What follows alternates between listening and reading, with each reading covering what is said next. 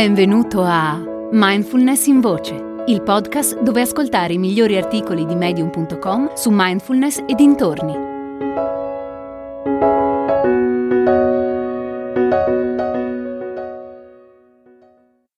L'arte di abbracciare l'intera catastrofe di Piper Punches. Vivere una vita all'insegna della consapevolezza è bello è una vita che ti libera dalle tue paure più profonde e ti dà una base solida, sicura, su cui poggiare quando gli ostacoli si presentano sul tuo cammino.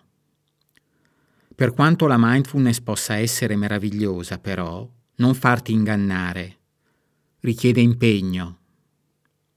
È facile essere sedotti dalla bellezza e dalla beatitudine di una vita che ha un senso, una direzione una vita in cui, attraverso la meditazione e la contemplazione, trovi tranquillità e chiarezza. Chi non vorrebbe avere i superpoteri della mindfulness? Ma allora perché non ci sono molte più persone gioiose e felici? Perché imparare a vivere consapevolmente è difficile.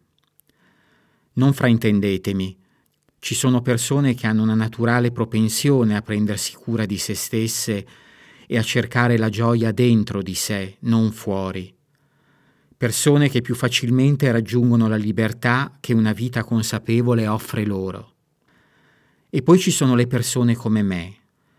La mindfulness è un percorso che talvolta ho sentito distante e non autentico, perché sono stata educata, come la maggior parte delle persone, a vedere il mondo attraverso la lente del pessimismo, a considerarmi vittima delle circostanze, delle cattive coincidenze e della sfortuna. Mio padre ripeteva sempre che tutti noi in famiglia eravamo affetti dalla maledizione delle scoppole. Era convinto che il mondo non fosse mai dalla nostra parte e che se qualcosa di brutto doveva capitare, sicuramente sarebbe capitato a uno di noi. A causa di questa convinzione, a me e a mio fratello è stato involontariamente insegnato a non assumerci la responsabilità della nostra vita. La nostra vita non era veramente nostra, e allora perché prendersi la briga di combattere quella maledizione? Il mio percorso di consapevolezza è iniziato da una situazione di stanchezza e costante negatività. Non ne potevo più di sentirmi sempre un fallimento. Nutrivo una forte sfiducia in me stessa e mi sentivo disconnessa da chiunque e da qualunque cosa avessi attorno. Forse era depressione, forse era il rendermi conto che la vita stava passando in fretta e io non avevo una chiara idea di dove andare. Non solo, ma nessuno sembrava aver voglia di darmi una mappa o di aiutarmi ad arrivare da qualche parte, da qualsiasi parte. O erano smarriti come me, oppure troppo occupati a seguire un sentiero al quale non potevo avere accesso. Fu a quel punto che mi resi conto che per trovare le risposte dovevo cercare dentro me stessa. All'inizio è stato facile. Ho iniziato a praticare yoga con regolarità ho iniziato a nutrire la mia mente con pensieri positivi. Ho smesso di incolpare gli altri per le mie disavventure. Ero totalmente presa dal mio percorso di consapevolezza e non era nemmeno così difficile come me l'ero immaginato. Poi la vita ha cominciato a fare sul serio, molto sul serio. Dopo circa sei mesi dall'inizio del mio percorso, mia madre, in seguito a un trauma cranico, ha avuto un'emorragia cerebrale. Mio padre, che dipendeva da lei per ogni cosa, si è rivelato totalmente incapace di gestire gli aspetti più banali della propria vita. Mio fratello, ostaggio della depressione, è sprofondato ancora di più nella sua dipendenza dall'alcol. Invece di affrontare tali difficoltà con calma ed equilibrio, Spesso mi sono arrabbiata. Il mio corpo e la mia mente si sono ammalati per via dello stress e dell'incertezza.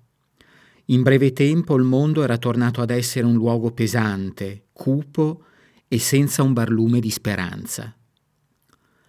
La mindfulness doveva essere il mio superpotere, doveva rendermi immune dal sentirmi sopraffatta, arrabbiata, risentita e del tutto inadeguata a condurre la mia vita.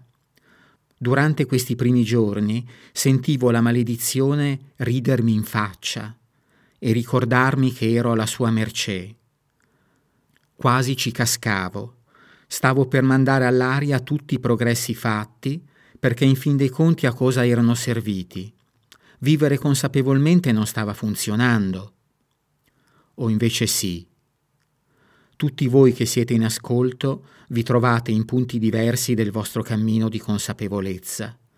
Alcuni di voi sono all'inizio, dove le possibilità sono infinite e non vedete l'ora che i vostri superpoteri si manifestino. Altri hanno superato la fase più insidiosa, quella che rischia di portarti fuori strada e di farti desistere dal tuo intento. Il mio sospetto però è che molti di voi siano in mezzo al guado, come me. È la parte più incasinata. Ti sei guadagnato i tuoi superpoteri, ma non sei sicuro di come utilizzarli. Certi giorni sei felice e soddisfatto, e confidi nel fatto che l'universo si sta prendendo cura di te, che tu ti stai prendendo cura di te. Piano piano stai smettendo di autosabotarti e stai imparando a non permettere ai tuoi pensieri negativi di influenzare le tue scelte.